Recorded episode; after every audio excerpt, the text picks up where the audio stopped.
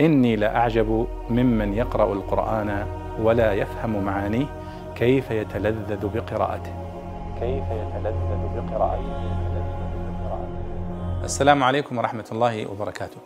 يسأل الأخ أبو عمر عن قوله تعالى لإيلاف قريش إيلافهم رحلة الشتاء والصيف. ما معنى هذه الآية؟ فهذه الآية يقول المفسرون أنها تعجيب من حالة قريش.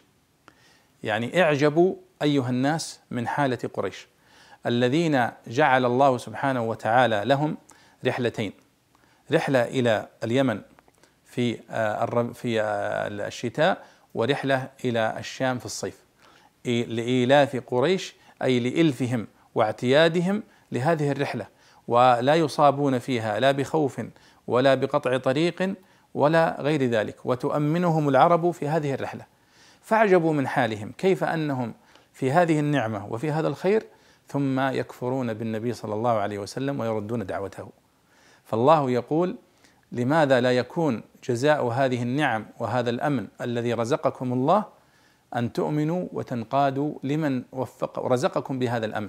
فهو يقول لإيلاف قريش إيلافهم يعني اعتيادهم وإلفهم لكل هذه الرحلة لهذه الرحلة. إيلافهم رحلة الشتاء إلى اليمن ورحلة الصيف إلى الشام. فليعبدوا رب هذا البيت الذي أطعمهم من جوع وآمنهم من خوف.